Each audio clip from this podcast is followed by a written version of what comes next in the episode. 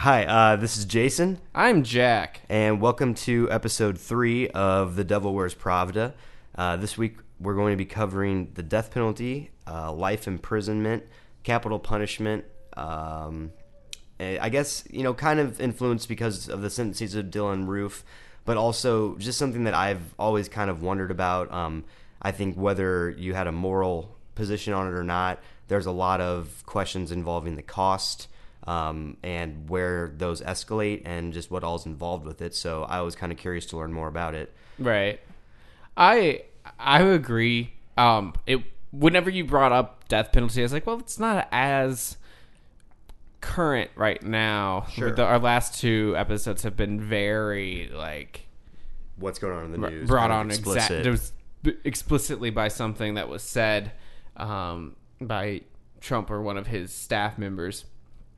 But yeah, researching it, I just got a lot of real interesting information about the history um, of it. And and yeah, no, I, I and the numbers are interesting to me, and it, I think it'll be a good episode. Yeah, I'm excited to, to kind of to I'm trying not to it. be too excited about this episode because it is the death penalty. I think facts started when it all started. It's always okay to punch a Nazi. You're telling me that I can use this phone for more than checking Facebook and Grindr on the go? Fuck you and fuck Mars. Things are the best they've ever been. So the only way to go is down. Oh, I built a straw man argument. Here's the thing though, the shit still stinks. So that's when that's when women's rights really mattered was back then. A podcast by the people, for the people, and of the people. Though a somber topic, certainly one that's worth exploring. Um, and I thought before we uh, started off, we could play a, uh little game. I have a, a list of quotes here, and I'm going to tell you who said it, and then I want you to tell me if you think it was for death penalty or against the death penalty. Okay. All right. Um, Al Gore Against. for the death penalty. Oh, okay. He said, I support the death penalty. I think that it has to be administered not only fairly, with attention to things like DNA evidence, which I think should be used in all capital cases, but also with very careful attention. If the wrong guy is put to death, then that's a double tragedy. Um, Abraham Lincoln. Uh, four? No, uh, I don't know. I kind of come across him a little bit in my research, but he didn't say anything. Basically, my research says the abolitionist movement um, for the death penalty kind of moved on to the abolitionist movement for it. So I don't really know what he would have been for. I want to say against. He was also for it. He said, Oh. Those who deny freedom to others deserve it not for themselves, and under a just God cannot long retain it. Um, Ronald Reagan.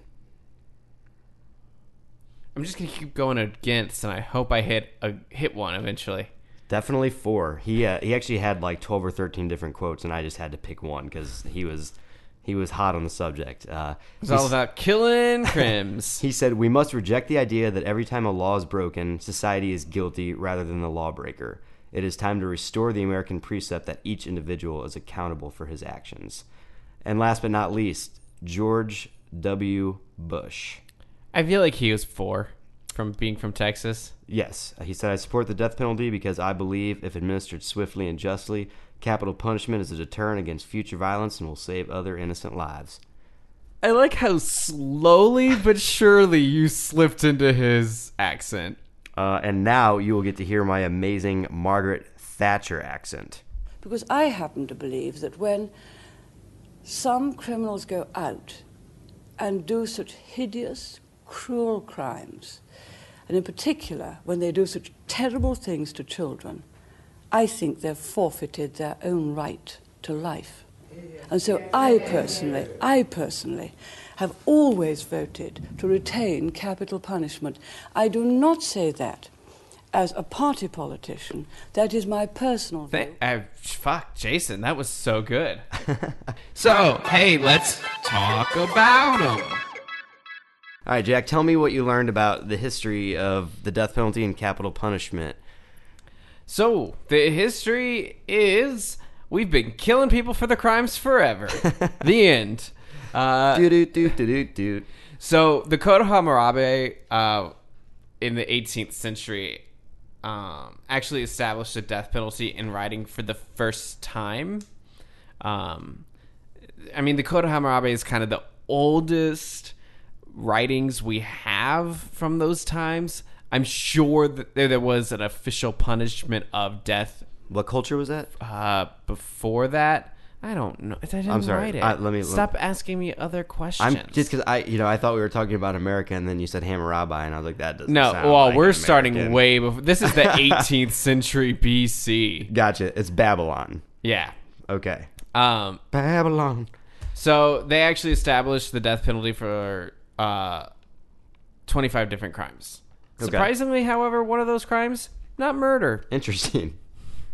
Um, so the, uh, they actually had kind of it set up where it, the law had th- three different categories Okay. of people. So it was uh, landowners, free people, and slaves. Okay. And then the laws within those were different. Kind of feudal states almost. Yeah. Yeah. Um, and I think I don't I didn't have this research, but my guess is that a lot of the uh, uh, death penalty was used against the slaves. That's probably is a my fair guess. assessment. Because, like, for example, if a doctor who would have been a landowner Sure. uh, killed a patient, he would have had his hands chopped off.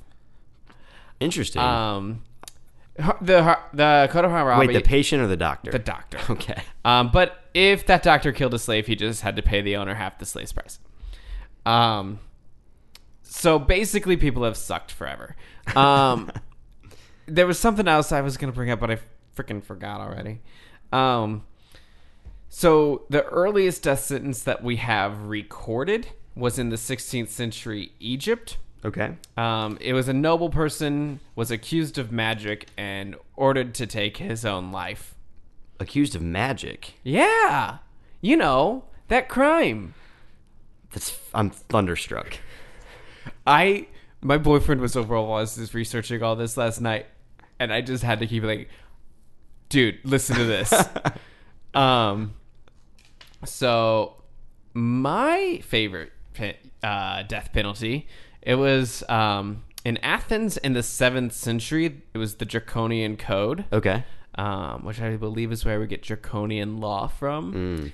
And here's why: you did a crime, dead. Any crime, death. Just any kind of penalty. any kind of mishap, Any any kind of crime, you got killed for it. misdemeanor, death, felony, death. Right. So you did the crime. You don't serve time. You just die. Now, was there any kind of due process, or was that just kind of? Uh, I didn't a- look into. I have a feeling there was what they called due process, but it was like if you could pay to get off, fine. Sure. Like, um, but yeah, like even if they had a court system, which I didn't totally look up, like I'm sure it was like the people who were like couldn't defend themselves. It was like, yep, in, you in did it. Athens. Yeah. I'm. Yeah, they had to. Have Yeah, they of- had to have. They were pretty, you know, societal. Um, yeah. Fifth century BC, uh, the Roman law of the Twelve Tablets codified the death penalty. Um, again, different for nobility, freemen, and slaves. Um, and then the death penalty would be used as punishment for crimes such as the publication of libels and insulting songs. Insulting songs. Yeah. So, um, So not a lot of local bands back then. I'm sure. uh, Open mic night at the Real Apollo. Um, hey, if you cut or grazed any crops planted by a farmer, death. Burning of a house or a stack of corn near a house. Uh, cheating by a patron of his client. Perjury, making disturbances at night in the city. So if you're found guilty of any of these, So imagine if the band Korn went back in time, someone said something bad about their music, and then burned their albums near a field. Everyone would die. It would be a massacre. I'm, ah. I'm so glad that time travel doesn't exist and that the band Korn didn't go to the 5th century BC Rome. That's what the backwards are. Um, so these deaths were often cruel, cruel, and then included things such as crucifixion, drowning at sea, uh, being buried alive, being beaten to death, um, and impalement, which was Nero's favorite. yeah, I've I've read. Um, one of my favorite little things I found was that under this law, if you killed one of your parents, didn't matter mother or father, um, just parenticide, I think is what it was called. Okay. Um, you were submersed in water in a sack, Okay. which also contained. Do you want to guess what it also contained? I'm gonna go with snakes, Alex.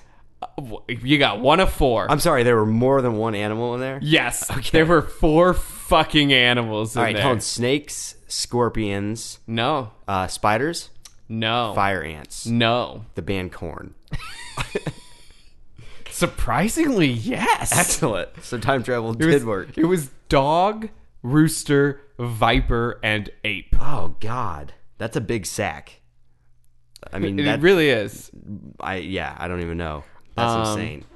So then we kind of get to AD, um, like 300 and like 30 ish AD. This is after Jesus was killed by the Romans by Crucified. being crucified. Um, Constantine existed, and he converted to Christianity, and then he abolished cruel uh, crucifixion, um, because that's was how his Lord died, and other cruel death penalties. Um, but uh, you know, didn't happen stay for very long. 10th century AD, hanging was pretty much the most common method of execution in Britain and then by extension a lot of Europe. Boring. Since, since they had Bring back of- the snakes. If Donald Trump declared an executive order right now that was like, I'm bringing back the sacks with the apes and the snakes and the dogs, just throw them in there. I'd I'd be like, all right, man, let's you know put that on pay per view. Budweiser would sponsor that shit in a minute.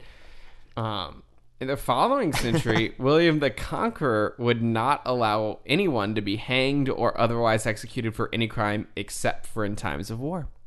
Okay, interesting. Uh, but by the 16th century, Henry VIII uh, happened, and he was just killing everyone for crimes. Uh, it estimated that he killed around 72,000 people for, for their crimes. Um, commonly by either um, boiling them alive, Oh my god. burning them at the stake, Okay. uh, or hanging, or beheading, or drawing and quartering. Yeah. Um, w- some such crimes that were punishable by death, uh, you know, big things like marrying a Jew, Okay. uh, or treason, or not confessing to a crime. That sounds. That's that sounds. a That's freaking a. catch twenty two. That's a real there. violation of the Fifth Amendment, if you ask me. Henry VIII Uh, needs some checks and balances there. So by the 1700s, there were 222 crimes punishable by death in Britain, including stealing, cutting down a tree, and robbing a rabbit warren.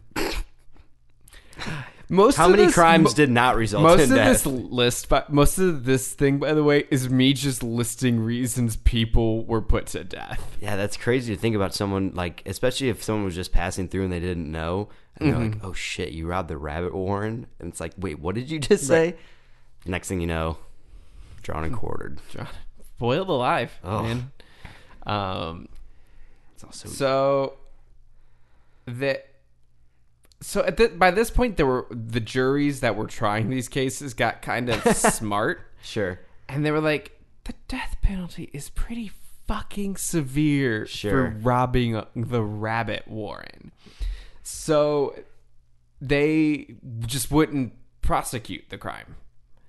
They would be like, "Yep, not guilty," and let the person go, even though they knew they like there was sufficient evidence to say like, "Yes, this person is guilty." They were like, "We don't want to find them guilty because we don't think the punishment fits the crime." Um, so If you want to, this would lead to some law reform okay, um, and then the reduction of the crimes punishable by death. Um, so from 1823 to 1837, the death penalty was eliminated for uh, over a hundred of the 222 crimes. now was there like an alternative punishment that was like put forward if they didn't say like, okay, well he did this, but we're not going to kill him, but he can pay a fine or something instead. No, that's why they reformed it. That's crazy. that's that's why the was, there was nothing else. It was just death Right. penalty or freedom. That's why the juries were like, we know he did it. There's sufficient evidence to say that like he did this thing, but like he stole an ear of corn. Sure. Like death is so we're gonna let them go It's like instead of giving them the guilty verdict and by extension the death penalty. Yeah.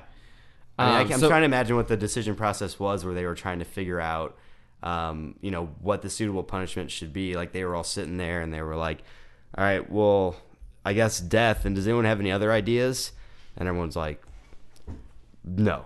Uh, and when someone's like, what about a fine? And they're like, fuck Shut off, up. Bill. Seriously? Shut up, Oh, Bill." Fine. Uh, kill him. Kill Bill. If your name is Bill, death. New law. that two, there are 223 uh, crimes punishable by death if your name is Bill. and you open your mouth one more fucking time. I swear to God, Bill. Um, so it kind of the 19th and 20th centuries. They it was flip floppy. There were more capital punishments being abolished, uh, not only in Britain but also across all of Europe. Okay. Uh, which leads us to today, where actually there's only a few European countries that retain the death penalty. Don't ask me which ones. I don't have that information handy. Okay. I believe you. But most European countries don't have the death penalty anymore. But let's go to America now. tell me all about it. Um, European settlers came to the New World, uh, and they were like, "Hey, you know that killing people for crimes thing? Let's bring that with us." That's a good idea. Um, and the Indians were stoked. Uh, the the the Indians didn't even have to commit a fucking crime. they just existed, and the, the settlers like, um, no, we don't like you. The war now. By the way, you're fighting this war with sticks, and we have guns. Yeah, Good luck, fuckers. Hey, are, excuse me, sir. Are, are you burning that pile of corn next to my hut? What? No, that is my corn. no, I planted it. So the first recorded execution in the new colonies was that of Captain George Kendall in the Jamestown colony, uh, Virginia, in 1608. He was uh, executed for being a spy for Spain. Really? Yeah, uh, the Spanish sent him over to spy on the colonies. They figured it out. He's like, they were like, uh, no. Um, in 1612, Virginia Governor Sir Thomas Dale enacted the Divine Moral and Martial Laws, which provided the death penalty for even minor offenses, offenses such as stealing grapes, Oh, killing chickens, and trading with the Indians. uh oh. Uh, God, people have always been the worst It's so dumb. people have always been awful. Um, Like he was sitting there writing the laws, and he's like, "What pisses me? Oh, what else? Where? Where are my grapes? Son of a bitch! Where are my grapes? That's it. That's another one. Where's my quill? uh, well, luckily Thomas Dale got a little bit lenient. Uh, he re- he softened a lot of the death penalty laws uh, because he feared that no one would settle in Virginia because the laws were so draconian. Sure. Um, They're like, you should come to Rhode Island, man. We're doing whatever the fuck we want. It is awesome. Rhode Island actually shows up so often in this. uh, 1622, the first legal execution of a criminal, Daniel Frank, occurred in Virginia. In Virginia, uh, he stole something. Whatever. Um, That's the kind of high quality fact reporting you're going to get by tuning in to The Devil Wears Pravda. under the capital laws of New England that went into effect between 1636 and 1647, the death penalty was meted out for premeditated murder. All the hits. Premeditated murder, witchcraft, adultery, idolatry, blasphemy, assault and anger, rape, statutory rape, man stealing, perjury in a capital trial. Is that like mansplaining? I guess. I think it's just kidnapping, man stealing? but they're like they're not a kid. Um, rebellion, sodomy, uh, manslaughter, poisoning, and bestiality. Assault like is assault and anger. How would one gauge if it's like, sir, he was really angry Well, at me how would one gauge ago. that you were actually standing your ground and not just shooting someone? I don't think they do in Florida. I think they just quit.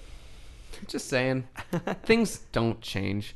Um, also, early laws were accompanied by scripture from the Old Testament because, of course, they fucking were. Sure. Um, well, the New Testament God was way nicer. By 1780, the Commonwealth of Massachusetts only recognized seven capital crimes. Again, all the biggest hits murder, burglary, arson, rape, treason, sodomy, and buggery. Buggery. It's butt sex. I looked it up. Buggery is butt sex, and sodomy is anything other than missionary sex with your wife. with your eyes closed and the lights out. Pretty much. So now I understand now when s- you hear in like shows they're like bugger off. That's what that Yeah. means. It means go fuck someone in the butt. Um, there were two colonies that were more lenient about capital punishment, and surprisingly, South Jersey was one of them. Uh, Pennsylvania was the other. There was actually no death penalty for any crime in South Jersey, and then there were actually only two crimes uh, punishable by death, and that was murder and treason. Okay. I don't. I'm, I I keep hearing that rape keeps making the list of hits, but I don't know if that's it's not still punishable by. No, no, no, days. no, no. We let you keep playing lacrosse. Oh my god. Um, That's true. Jesus Christ. So then the crown decided to ruin the party uh, and implemented harsher penal codes in the colonies. um, by 1776, though, that, that did kind of like normalize the death penalty. So all of the colonies had vaguely the same statutes. Um, typically, you would be hanged in most colonies for the same crimes. Typically, things like arson, piracy, piracy, which is my favorite, treason, murder, sodomy, but uh, burglary, rape, horse stealing, counterfeiting, and slave rebellion. I wonder when it started coming into play, like then when people started figuring out, like, well, if I bugger in this state and then I run off to this state where they don't prosecute for it, I should be fine, right? I mean, if how extradition began and stuff like that. Yeah, I don't- I, I don't want to get it. part I, of this I don't want to get into Jason. it today. I'm just saying for future reference. Yeah. You Um, smug motherfucker. So the first reforms of the death penalty were occurred between 1776 and 1800, um, headed by Thomas Jefferson um, and four others that none of the sites that I went to listed. They just like Thomas Jefferson, and four other dudes. Um, they were authorized to undertake a complete revision of Virginia's laws. And they proposed a law that recommended the death penalty only for treason and murder. Um, and then it was defeated by one vote in the legislature. Damn it, legislature. Uh, 1767, an Italian jurist named Cesar Beccaria wrote on crimes and punishment. Uh, and this was a thing where he de- theorized that there was no justification for the taking of life by the state. Uh, he said that the death penalty was a war of a whole nation against a citizen whose destruction they consider as necessary or useful to the general good. Interesting. And then he also asked the question what if it can be shown not to be necessary or useful? Uh, his essay conceded that the only time a death was necessary was when was only when one's death could ensure the security of a nation, which would be rare and only in cases of absolute anarchy or when a nation was on the verge of losing its liberty. Okay. You know, Right. So things that they were worried about back then, but never ever again. extreme measures. Um, so this has act- actually inspired a lot of people at the time, Yeah. and they it actually it came out in '67. And I kind of even inspired the law that Thomas Jefferson tried to write. Right. Like, just, just, just uh, treason and murder. That's all we're gonna kill you for. Okay. Eye for an eye. Free shit. range after it. Um. So, yeah, it, a lot of people there were a lot of organizations that formed up around the abolition of abolition of the death penalty and actually reform of poor prison conditions which we won that one um Huzzah! no no more bad prison conditions for anybody in 2017 Unless you're in Guantanamo. or really most prisons because they're all for profit. anyway, um, William Bradford, who was the Attorney General of Pennsylvania and actually later Attorney General of the U.S., um, was ordered to investigate capital punishment, and in 1793 he published his inquiry, and he strongly insisted that the death penalty be retained, but admitted it was useless in preventing certain crimes. In fact, he said the death penalty made convictions harder to obtain because in Pennsylvania uh, and in all states, the death penalty was mandatory, and juries would often not return a guilty verdict because of this. Same as back in like Rome, Yeah. uh, when they like- were like, "There's too many. This, just go, just go." We're not. Or it wasn't Rome. It was whatever Britain, I think. It was a page ago when I talked about it. It's too far gone. Um, What day is it? October? uh, it is.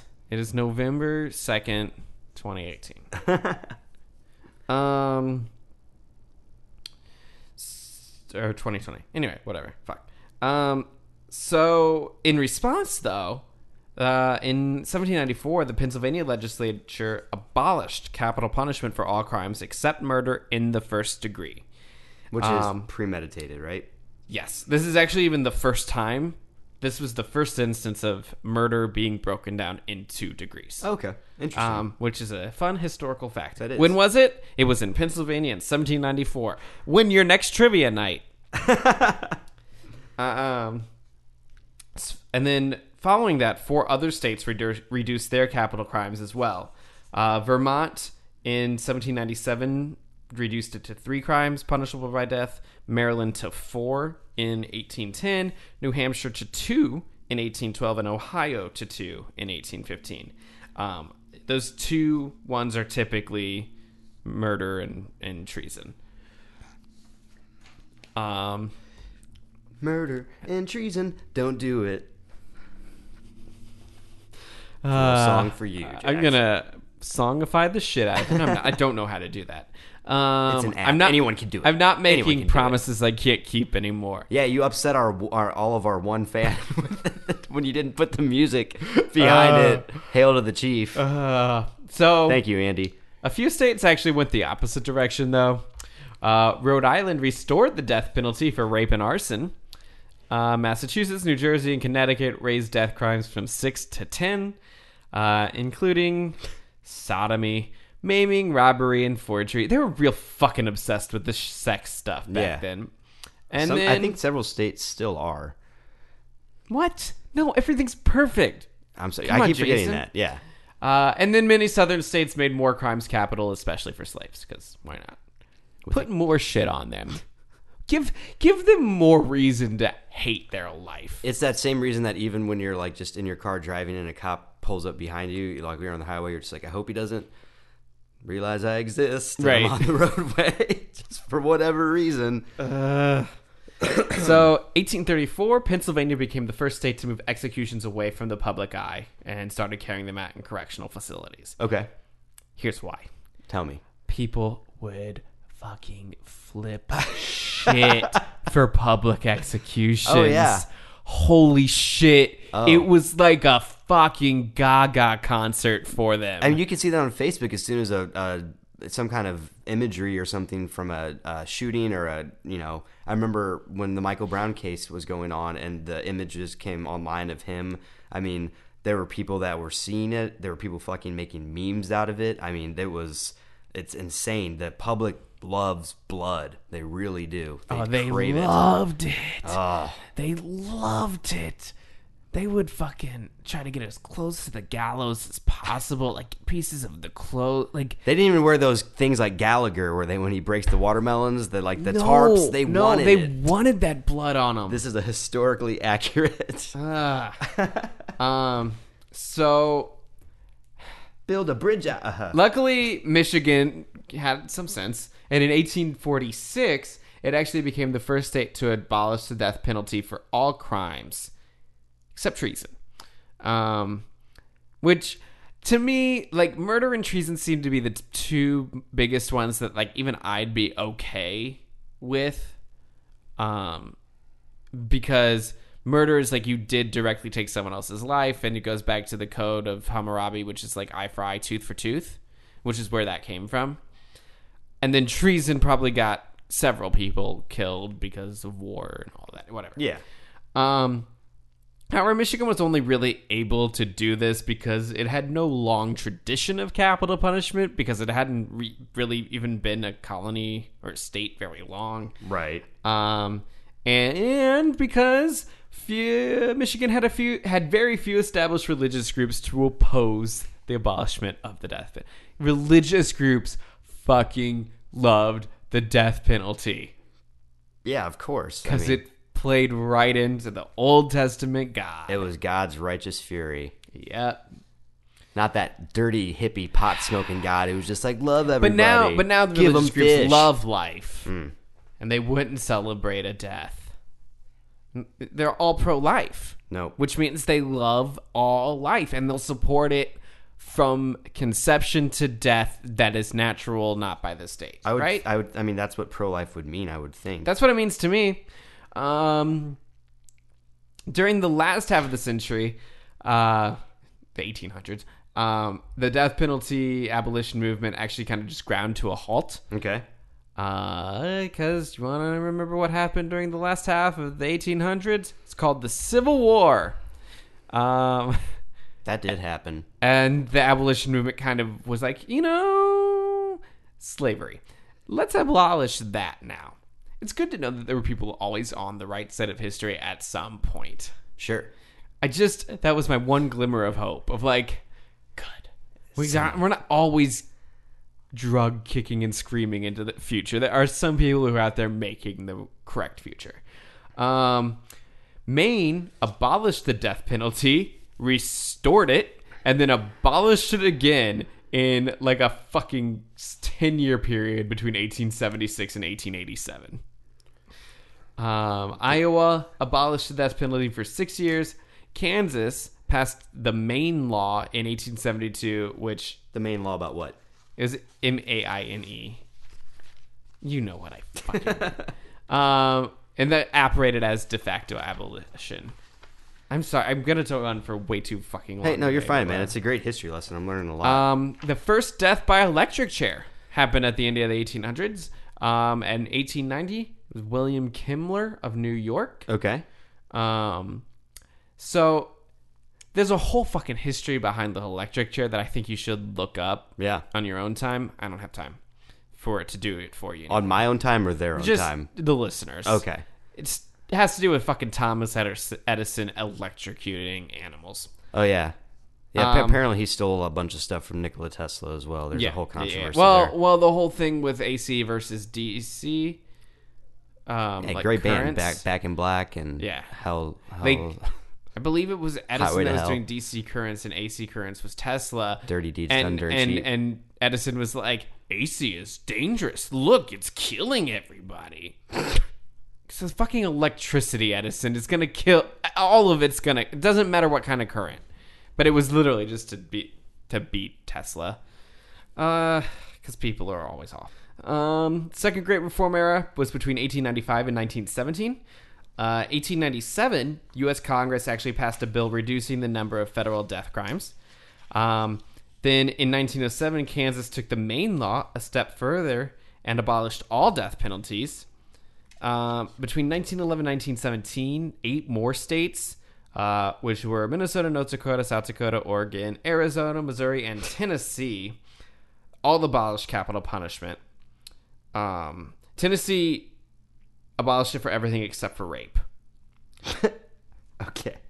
Um, and then votes in other states came close to ending the death penalty. So the abolition movement really fucking got its game on during the end of the 1800s, beginning of the 1900s. Ah, but then they were like, "We did it, we're done," and they kind of dissolved.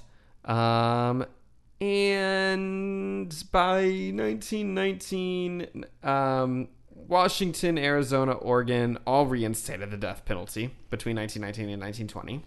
In 1924, the first execution by cyanide gas took place in Nevada. Okay. Um, he At was a, Area 51.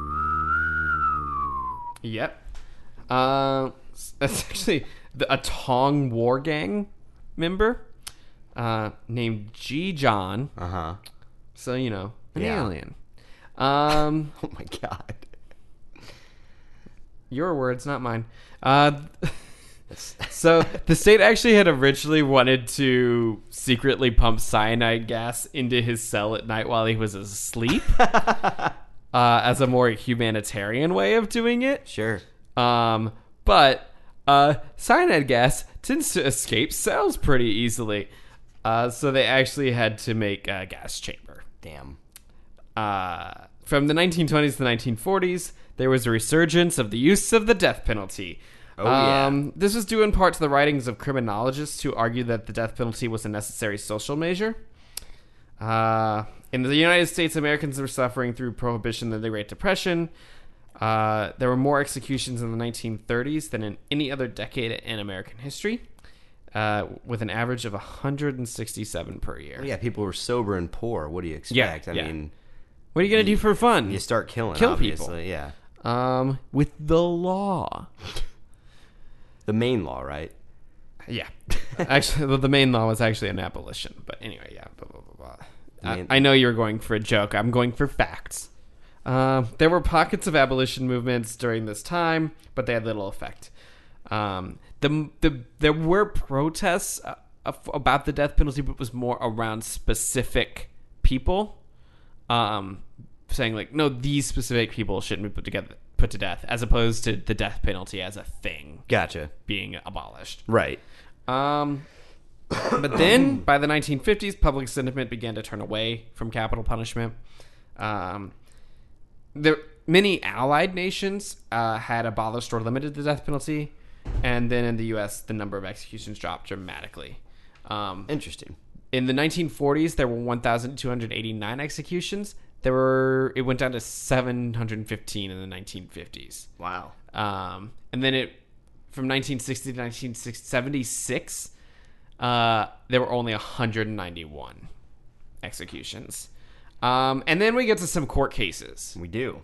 Uh, the late t- 1960s, and then you can start chiming in on these since you kind of have that. Oh, really? Yeah, I'm going to allow you to do that. Thanks. Uh, the Supreme Court began fine tuning the way the death penalty was administered. Okay. Um, so in 1968, they dealt with two court cases that kind of had to deal with ca- uh, uh, capital punishment. Were they both in Illinois? Uh, the first case was U.S. versus Jackson. Okay. Um, so this was regarding a provision of the federal kidnapping statute, uh, requiring that the death penalty be imposed only upon recommendation of a jury. Okay. Uh, the court held the Supreme Court held that this practice was unconstitutional because it encouraged defendants to waive their right to a jury trial Oh. to ensure they would not get a death penalty. Interesting.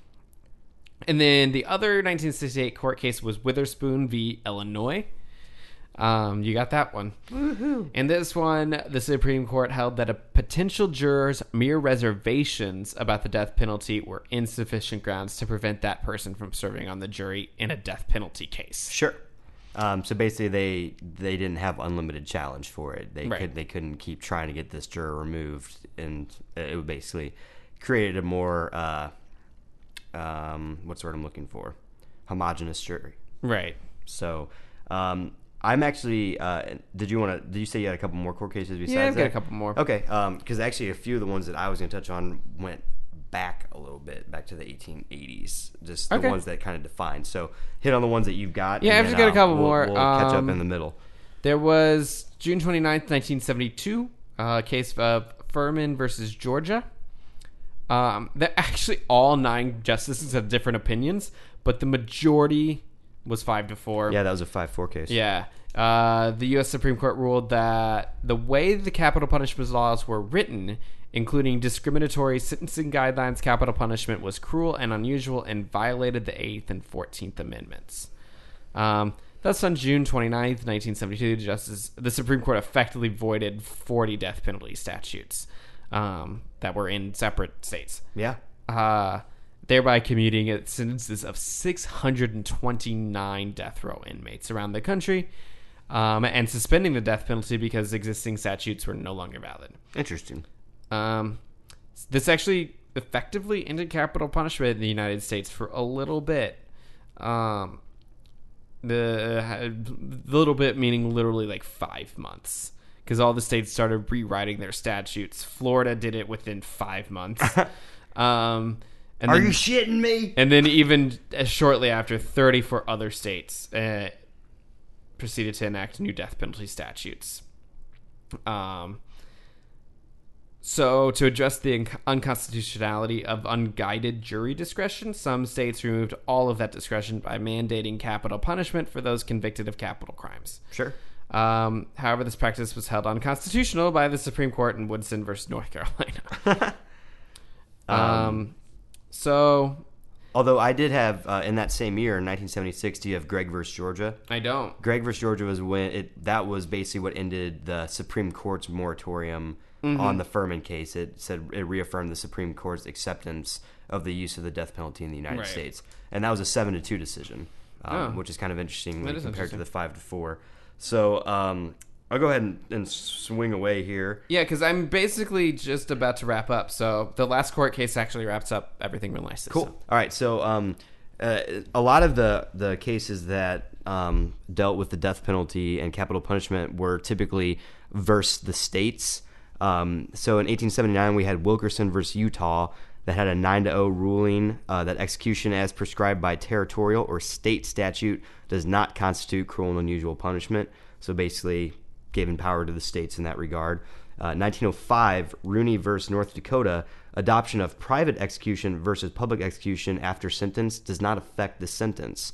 So, you know, poss- like maybe a possible legal loophole is if, well, if it's not by the same rules as before, where it's a public execution, is the sentence different? So, you know, just legal minds at work there.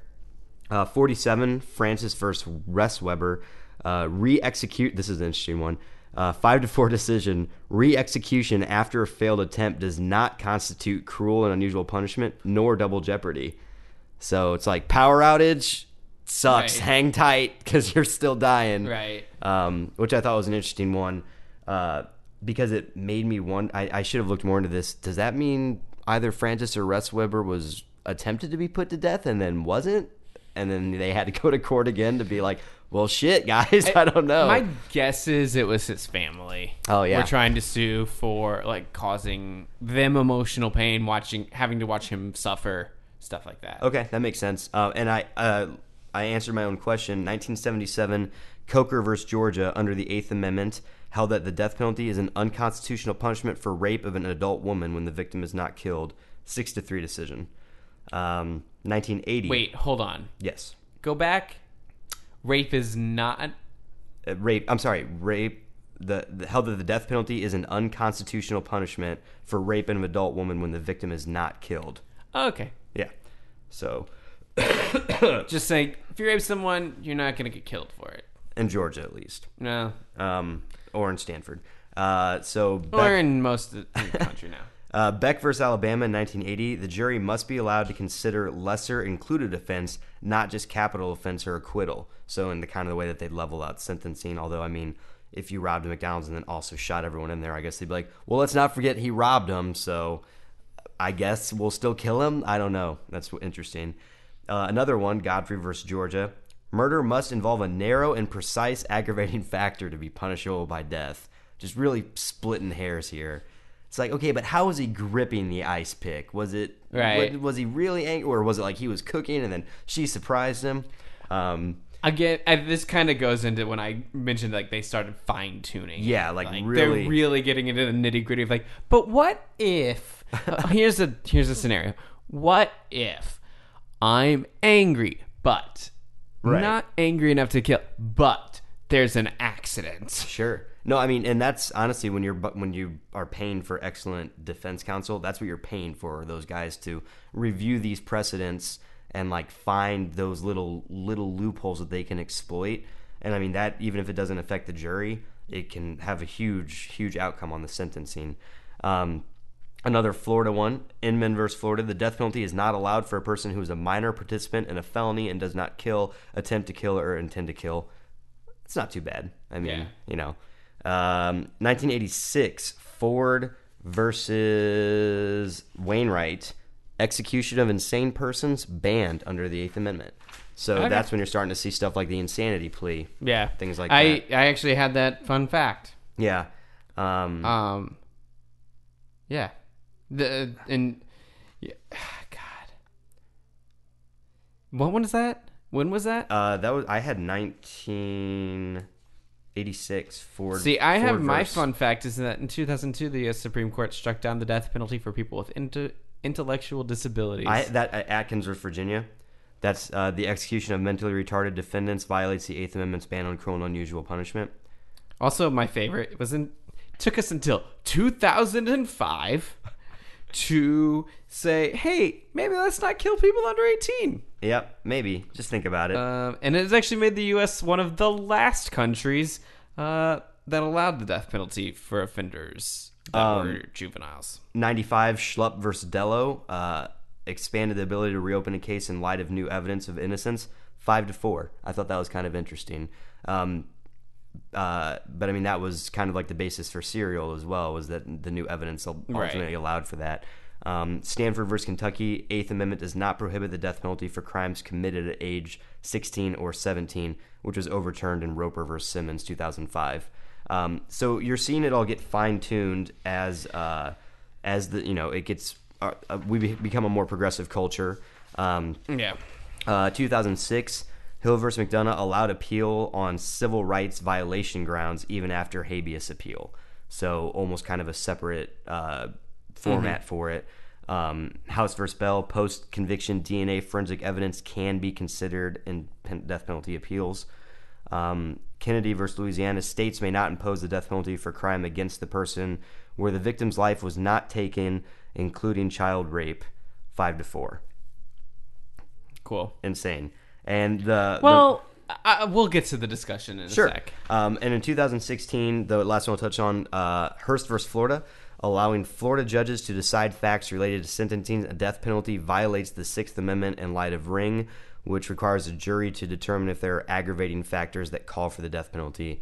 That was an eight to one. So, Okay. so you're seeing, you know, more fine tuning. It's not all bad. I mean, Right. subjectively, obviously. Subjective. But um, so let's get into some of the nitty gritty about the prison systems, how they work today. Well, okay. I was just gonna say I wanted to bring up real quick a couple of. You asked me to look up prices a little bit. I did, too. yeah. I, I, I'm sure we have some. We can kind of do like a We little can back kinda and just do forth that, on cost yeah. analysis. Um. So I just wanted to bring up because it's gonna come up the Gar- execution of Gary Gilmore in uh, 1977 okay. uh, was kind of the first execution that happened since the um, Jackson and Witherspoon decisions, Uh-huh. and that was in '77. Right. And then that same year, Oklahoma became the first state to adopt lethal injection. Um, but it would actually be five more years until Charles Brooks became the first person executed by lethal injection in Texas, December 7th, 1982. That's crazy. So that's it, fairly recent history if you think about it. Yeah. When I, this one goes all the way back to 18 BC, 18th century BC. Yeah. Um, like long stories, long standing history of killing. just everyone dies. Um, so I mean, so just some basic information. Um, I pulled a lot of this directly from the Death Penalty Information Center. Uh, all this information is available for you to check out. I'm gonna start figuring out a way to make a burner website for all of our Our like links, works cited our and stuff like cited. that. Uh, yeah, we'll see. It's not a bad idea. I mean, it's I might- it's eighty five percent Wikipedia and then fifteen percent real journalism. Um, so uh, uh, so number of executions since nineteen seventy six, we have about one thousand four hundred forty six uh, up to two thousand seventeen. The highest year on uh, record was uh, 1999 with 98 executions total. Um, so I mean, our average it looks like you're kind of you know you know mid mid low 40s is a is you know kind of Recently, yeah. yeah. I mean, uh, information up to 17. There are only 31 states that allow the death penalty, uh, 19 that don't allow the death penalty, um, and it's uh, it's kind of interesting how that's all broken down. Um, Yeah, and there seven states abolished it since 2007. So in the past 10 years, Yeah. seven states have Yeah. abolished the death penalty.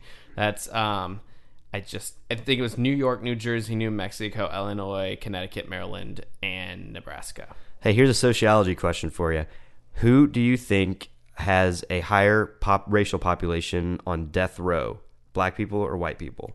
Oh god, this is so hard. Um ah man. You know, uh, uh I'm thinking about America. I'm thinking about how great it is for black people. Uh how equal everything is. Uh, is it white people? You fucking snowflake. It's uh, it's actually an even split. As of uh, 2016 in July, we have 42% white, 42% black, 13% Hispanic, and 3% other. Wait, Um, hold on. yeah, 42 42 13 and what? three. That's not a 100. That's that's what I'm looking at the pie graph right here. 84, 84 and 16. is Oh, okay. Yeah. Yeah, Wait, no. It's oh 42. No, I thought it was 47. I'm like that doesn't make sense. Um, so, uh, so I, which I, I thought was interesting too, but, um, I mean, and if you break it down by state, California by far and away has the most at 741. Uh, Missouri sits at 26, so we're under the 100 mark. Uh, Is that in the past like July 1st, 2016. Um, and New Hampshire and Wyoming tied at first. those are people on death row? death row inmates by state. Yeah, as Okay. of July first, two thousand sixteen. So um, some of this could have changed, but it's it's a long process. I mean, and it's something that you know whether you break it down by the morality of it or not. Um, there's one way that we can all quantify stuff, and that's by cold hard cash. So, uh, what do you say we take a look at the some money cost of it? stuff? Yeah. Um, I mean, you would think if you were just kind of, you know, going off of it, you know, a person goes to court, they killed 12 people, they say put them to death. You're like, all right, man, put them to death. Then two weeks later, you Right, get put in the death. right. It doesn't work like that at No, all. not at all. Like so a lot of people like to say that oh the death penalty is cheaper than life in prison. I used to say, I genuinely thought that for a yeah, while. I was like, there's no way yeah, it couldn't I thought be. that until last night. Um, so technically, it is true that ec- the actual execution costs taxpayers so little. It's like 84 to Yeah, $100 um, on average. It- yeah For the yeah. cocktail- for the cocktail, at most least. states don't tell what it costs to protect the privacy of the uh, pharmaceutical companies, but um, the oh, Texas. no. Is Big Pharma hurting for money? Oh. Oh, no. The Texas Department of Criminal Justice put the cost of their drug doc- cocktails at eighty-three dollars in 2011. So, depending on the state and depending on inflation since 2011, it's probably somewhere around eighty-three to hundred dollars. Sure. But there are so many outside costs that you don't even think about. Um, Court costs, the appeals process. well, yeah. So to begin with, uh, capital cases where and to define that, since we've been saying it, those are cases where the death penalty is a potential punishment. Um, they're more expensive and take more time to resolve than non-capital cases. Um, there was a study done by the Kansas Judicial Council uh, that defended uh, that said defending a death penalty case costs about four times as much as defending a case where the death penalty is not considered. Um, and in terms of cost, this is from Forbes, so this is all money. they talk money. Um, in terms of cost, a report of the Washington State Bar Association found that death penalty cases are estimated to ge- uh, generate roughly four hundred and seventy thousand dollars in additional costs to the prosecution and defense versus a similar case without the death penalty. Um, and that doesn't even take into account the cost of court personnel. And I mean, it, it varies greatly by state as well. I mean, uh, in some place, you know, um, it, a, like a death penalty trial in Kansas can be about four hundred thousand dollars, whereas in Texas, your average death penalty case can be like 2.3 million. Right. I mean, it's it's exorbitant. Also, I would like to point out since we're on on the uh, the good old Texas that uh, in ex- broken down executions by region, Texas and Oklahoma comprise uh, 652 uh, federal executions that are listed in the region in which the crime was committed. The South as a total is 1178. Northeast, four. Yep. Just real, real calm, just fishing people up there, waiting for nor'easters to blow in. Bunch of Bostonians, janitors solving math problems. yep. Sorry. Um, so, and then even when you take into account though the uh, trials where, um, or the cases where a trial isn't necessary because of a guilty plea, um, those with the death penalty being sought still cost about twice as much as the ones where the death penalty wasn't sought. Um, a guy uh, with the Death Penalty Information Center, um, his name's Richard C. Dieter. Um, he says that uniformly and conservatively shown that a death penalty trial costs one million dollars more than one in which prosecutors seek life without parole. um, yeah, that's um, insane. I actually, And that doesn't even take into account appeals. which just adds to the process. Right. Not only is it expensive in the first place, you're going to try to appeal a death penalty more than a life in prison penalty, therefore costing more money for more cases for more court dates. Basically. So, so basically, this you can mark this stamped official Devil Wears Pravda fact. It is not less expensive to use the death penalty. yeah. Yes, I mean, Basically. cost cost efficiently. Here's the thing, though: It- the court cases do tend that. Well, okay. It's in in cases uh, where it's like uh, someone ver- the state versus someone. Then yes, the state is picking up that tab. When it's a person versus person, those people are picking up the tab. However, people a, a large people percentage of people who do commit case uh mur- whatever a crime that ends in seeking capital punishment might only have a public defender, and in that case, taxpayers are paying for their lawyer. Sure, but I mean, but I mean, also even if it was a private versus private uh, party in the in the capital punishment crime case, um, the cost of Right. maintaining a prisoner on death row is exorbitantly higher than that of a, a someone in general population. Um, I had a, a, st- a fact here that said um, maintaining each death row prisoner costs taxpayers ninety thousand more per year than a prisoner in general population in California. Um, there are 714 inmates currently, which equates 64,000 or 64 million 260 thousand dollars a year Yeah. just in keeping death row prisoners alive because they have to be kept separate from general population. Um, so I mean, Yeah. w- uh, despite extenuating factors, I think that's safe to say, Right. which makes it. I mean, if it, you take it out of the realm of being a cost argument, then it becomes more of a a moral, moral argument. argument. Um, Um, and yeah, just kind of going to who pays for all of this. Um, so state and local governments typically bear the burden of paying to pursue death penalty cases. Um, and you know, tax dollars are what pay that money. Um, uh, state spending on corrections, including prisons, has nearly quadrupled over the past two decades. It's now the fastest growing budget item after Medicaid. Um, so yeah, and like you said, it costs way more to house death penalty prisoners than regular prisoners. absolutely. Um, it's like yeah, general population. Like in Kansas, for example, forty nine thousand three hundred eighty dollars per prisoner per year in death row, as opposed to twenty four thousand six ninety general population. And and there's other costs that I think don't get thought of a lot as well as especially when you're thinking of people in prison populations that if a prison is state run and it only has a certain amount of budget that budget also costs or covers you know employees pensions benefits health insurance things like that. And what's left over has to be covered somewhere.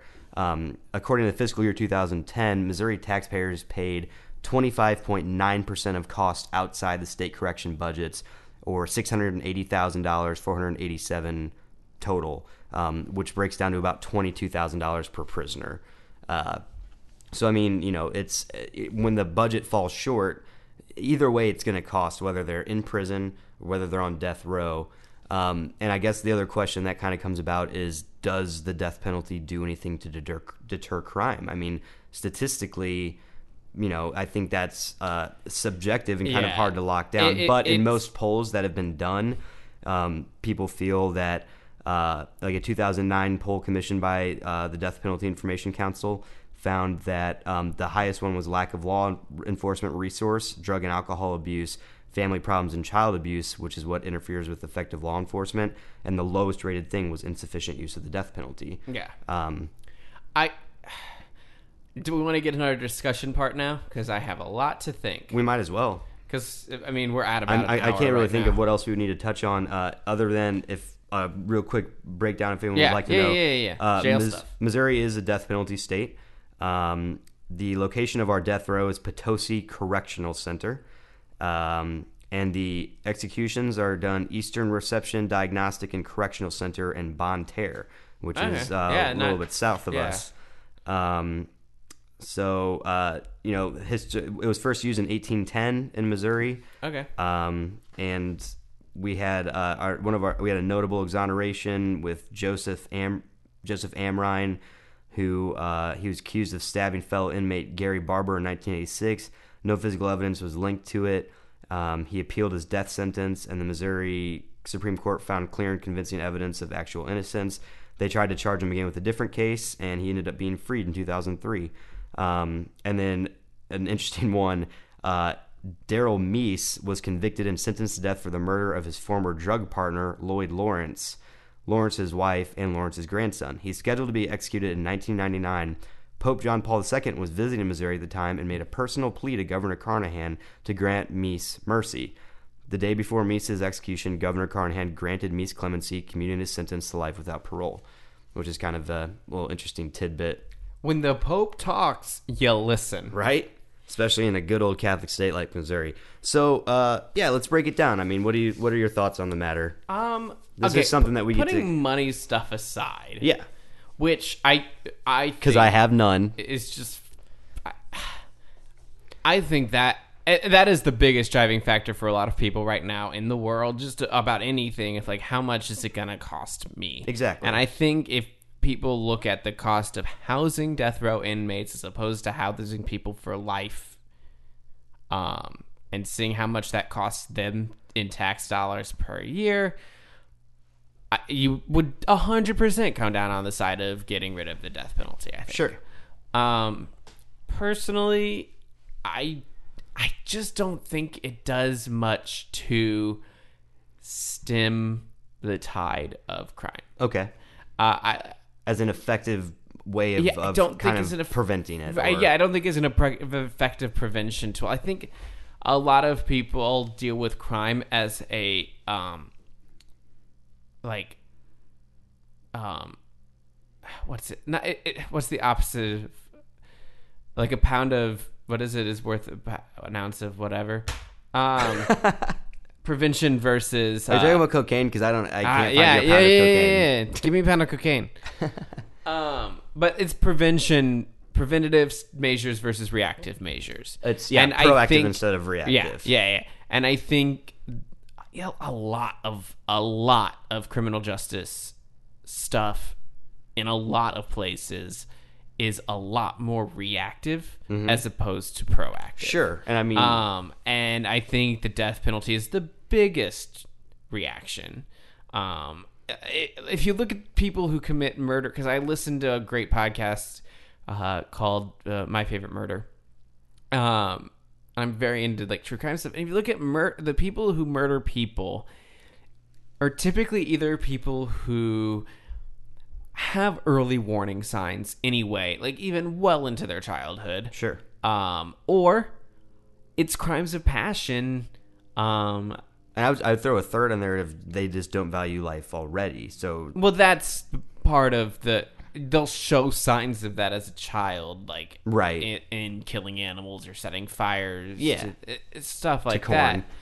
Um, and there is an element to that of almost like that kind of like arresting you for something before you've done anything. Yeah. um, kind of like total recall kind of kind of stuff or Sure. whatever it is. Um, that is dangerous, but I think it's important for families um, to be vigilant early on and just be like, "Ah, we think there might be an issue here Right. um, and really, I I'm gonna get on my soapbox real quick, but like I think the stigma surrounding mental health care in this country is ridiculous. I think if more people were less afraid to go see someone, we could, and it was less expensive to see someone to talk about your anger issues or to talk about your whatever issues Sure. they wouldn't come out in violent bursts. I mean, that's I think that's definitely an aspect to be explored, um, but I don't know if it is something that really solidifies the big picture. In that, I mean, surely we could both agree that anyone who, not anyone, but most people who would go out and commit heinous crimes against other people, resulting in death, that weren't crimes of passion, that weren't self-defense, that were premeditated, they're not firing on all cylinders properly. I mean, that's that's to be expected.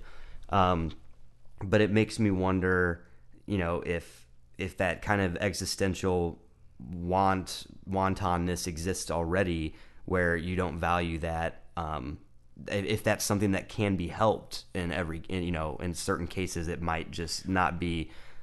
Some, I mean, your your choice would either be because I mean, it, like for example, if you went to if uh, someone had issues like that, they went to go talk to a counselor, and the counselor was like, "I think this person is going to hurt somebody or has intentions to," it ultimately ends up with them being incarcerated in some form, whether in a mental health facility or if they end up committing a crime or something like that. You know, um, I guess that's to say that I do think that there's not near enough attention focused on mental health, and it should be easier for people to do that. But I also think that some people are just too far gone in some capacities.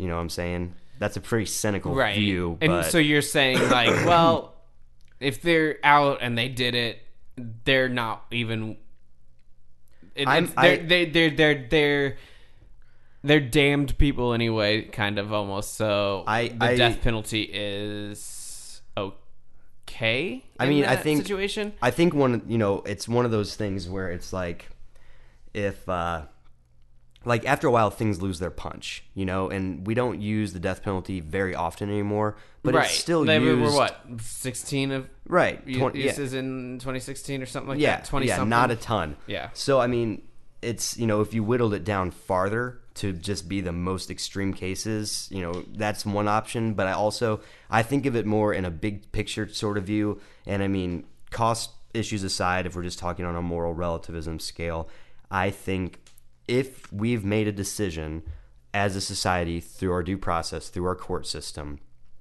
that this person is no longer fit to be part of our society, I don't know that if I was given the option, I would necessarily want to continue paying for them to exist in a facility where they get three square meals a day, where they might have access to recreational things, where they might be able, you know, sure, there'd be some people who just sit there miserable, missing their old life, really remorseful of what they did, but some people didn't. And I think if you have that option to just say, we have, you know, if you are a, a the worst thing I can think of, like a child rapist slash killer, you know, like a John Wayne Gacy type, something like that. Yeah, we don't need him in our society. We don't need a chance for him to get paroled. I don't want to hear 25 years down the line that he's reformed and he's better. I like I have no use for someone like that in society and as a big picture for us to continue and to evolve in some semblance of you know, past this plateau of apathy and complacency that we seem to find ourselves at sometimes culturally, we can't be so lenient as to always hope for the best because sometimes there just isn't any hope, which is a terribly dismal point to end on.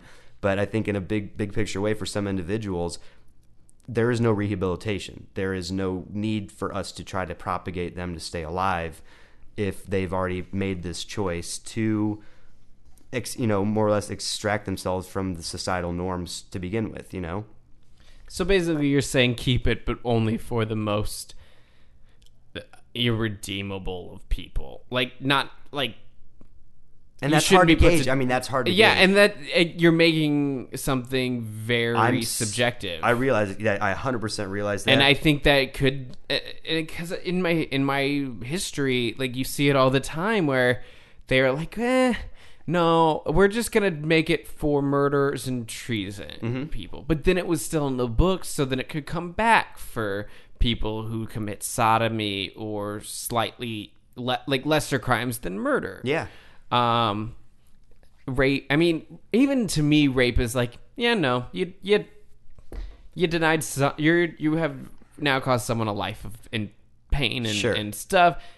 And to me, that still does. It makes sense to get the death penalty for it, but again, I'm opening it up to that now Sure. because the door is still open with oh we are only going to kill we're only going to execute the most heinous of criminals then you go well Right. i think i think that talking bad about the president's pretty heinous Yeah. you know like Sure. to me it it's and i hate slippery slope arguments i really do It's but I mean at this point it's all hypothetical. and it is very hypothetical but i think uh, the if if you don't say no we're not going to to execute anyone if we're getting rid of the death penalty entirely then the door is not open for the death penalty to be applied to lesser crimes anymore I agree, and I think uh, the first step to something that would help both ends of what we're talking about